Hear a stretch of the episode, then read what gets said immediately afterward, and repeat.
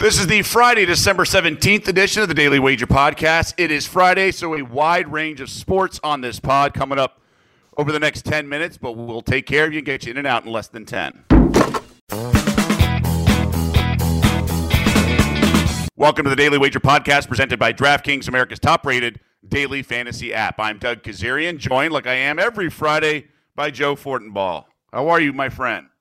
Big day, my man. Bowl season starts today. I know you and I will be sweating that. So we've got some bowl games for the weekend. We got some UFC. We got NFL, NBA tonight. This is a big card. Big card. Yeah, we're going to make some history here on this Daily Wager podcast, albeit relatively brief history of this particular podcast, but we will have a football game kicking off any moment now if it hasn't already. And so uh, we will have a football game during the taping of our pod. But we turn the page. We have bowl games this coming weekend. I know you're high on a few. I'm a little, I'm easing into the bowl. My favorite bowl games are coming up later in this bowling season. But what do you have for the people? Yeah, some of my favorites will be during the pods we do next week. Two I'll throw out for this weekend. Both are Saturday. Oregon State, Utah State, Jimmy Kimmel Bowl, live from LA, under 67 and a half. Oregon State wants to run the football. They're 12 in the country in rushing. Utah State is not very good defending the run. 85th in run defense. If Oregon State's able to do what they want to do on the ground, they keep their defense fresh on the sidelines, they keep the clock moving. That's very conducive to an under. Utah State wants to move fast. They want to run a lot of plays. They want to throw the ball all over the place. This is not a good opponent for that because they're going to try to suppress what Utah State wants to do. So under 67 and a half, Oregon State, Utah State. I also like Marshall plus five and a half against Louisiana. I think Louisiana played its Super Bowl in the Sun Belt Championship game. They were three point dogs. Final game with head coach Billy Napier. Everyone knew he was leaving for Florida. He stays on to coach the game. They win outright. Huge celebration. Everyone says their goodbyes. Napier and some of the coaching staff goes to Gainesville, and then the players are left to get ready for whatever this game is. I don't know if it's a big deal to them. It could be a letdown. Marshall scoring 34 points per game, and they rank 12th in the country in passing. I'll take the five and a half at the Thundering Herd. All right. So I, I do like Utah State a little if you can get the seven and a half in that bowl game. And we are underway, by the way, in the Bahamas Bowl. Uh, the other game, I'm going to mooch this from Stanford Steve. I, I, think he's on to something here with this UTEP Fresno State over 51 and a half. It, the number does feel low. And as soon as he talked about it on the show yesterday, I was like, yep, I like that one as well. Basically, Fresno State, you know, you always have to keep an eye on in this bowl season, particularly just who's in, who's out, things like that. But their quarterback's playing. We're good to go. They're going to let it rip. And UTEP's, uh, you know, big season, first bowl game in a handful of years, maybe longer. And uh, they're not afraid to give up some points or put them up points themselves. So I like that. Uh, I think we're going to have a track meet there at the uh, Bahamas Bowl. Defense optional, you know, one of those kind of fun in the paradise situations. So I, I like th- that play the most as well. Okay, let's go to tonight's action though, because you know we do have a bowl game later this afternoon, but let's let's focus on the association tonight.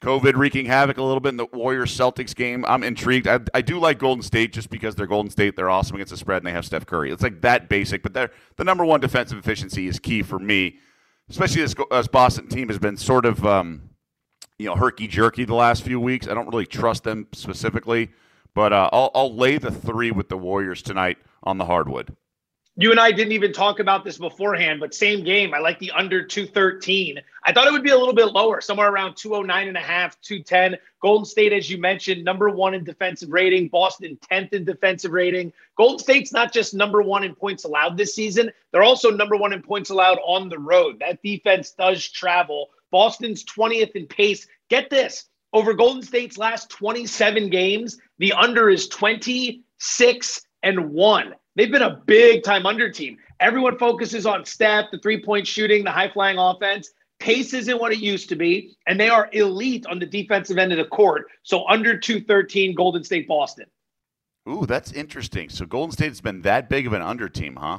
Huge. I didn't realize that until this morning. I stumbled into that. I thought, how have I not noticed this? We know they're playing great D. We know unders are hitting like crazy in the NBA, or at least they were until the start of December. I can't believe we didn't notice that.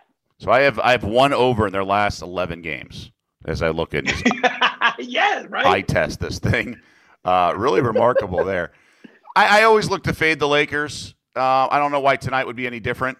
Um, you know, there's a lot to like with this uh, you know T Wolves team at times. That's the problem. It's at times. This line's trickled up to two. Was one this morning or overnight.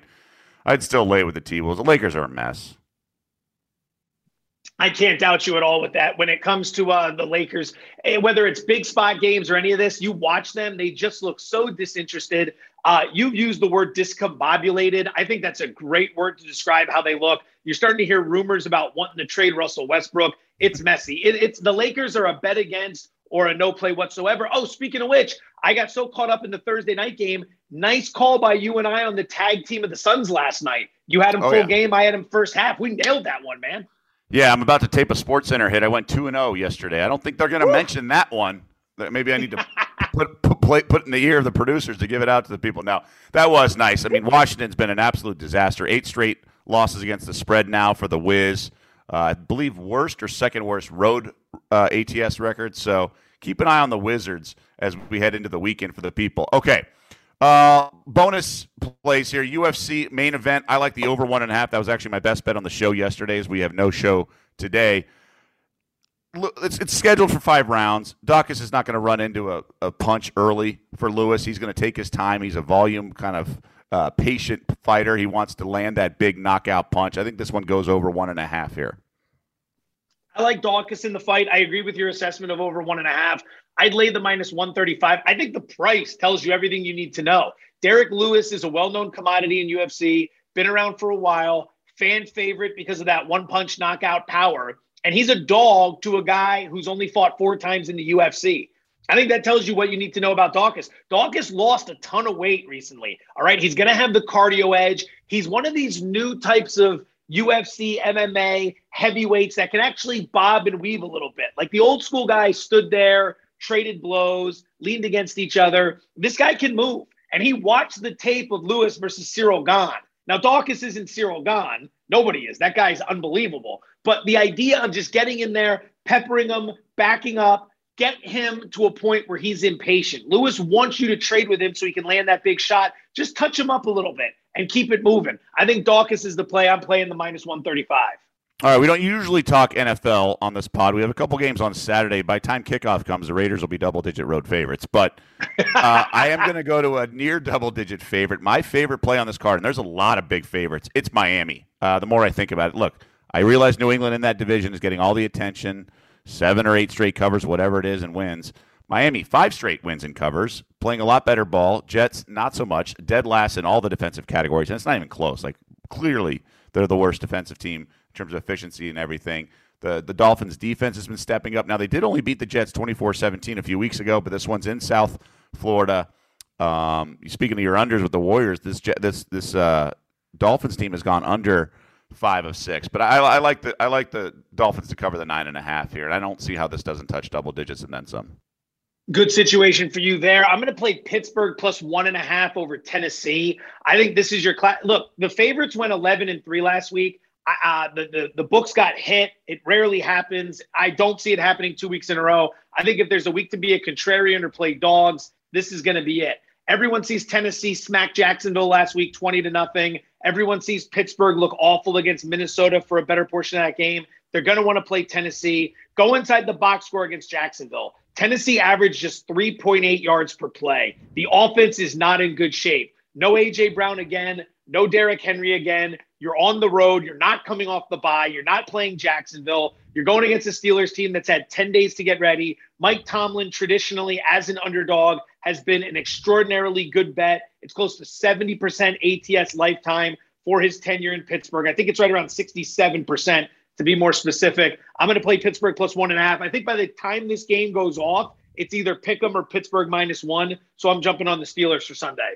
Yeah, I'm right there with you. Uh, it's a very puzzling thing. Look, uh, Aikman talked about it on the broadcast a week ago, saying how physical that game was with the Ravens. Quick turnaround for the Steelers. I think that's why they came out flat. Tomlin irate. I think we get a good performance. Actually, there's a sharp money on the over in that game, so I'm playing first half and game over in that one. I think yeah. Big Ben's going to sling it around. I don't think this Titans defense is that great uh, you can put up points as the Patriots certainly demonstrated. So I like the over in that game, and uh, so that's that's quite a bit. We got NFL, we got college, we got UFC, we got NBA.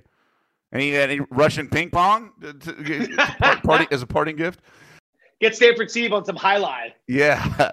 All right. Thanks to everyone for tuning in. Again, no daily wager today. We'll see you 9 a.m. Eastern Sunday morning on ESPN two. And so, uh, best of luck to everyone this weekend. Joe will uh, enjoy your weekend as well. See you Sunday morning. You too, buddy. Looking forward to it.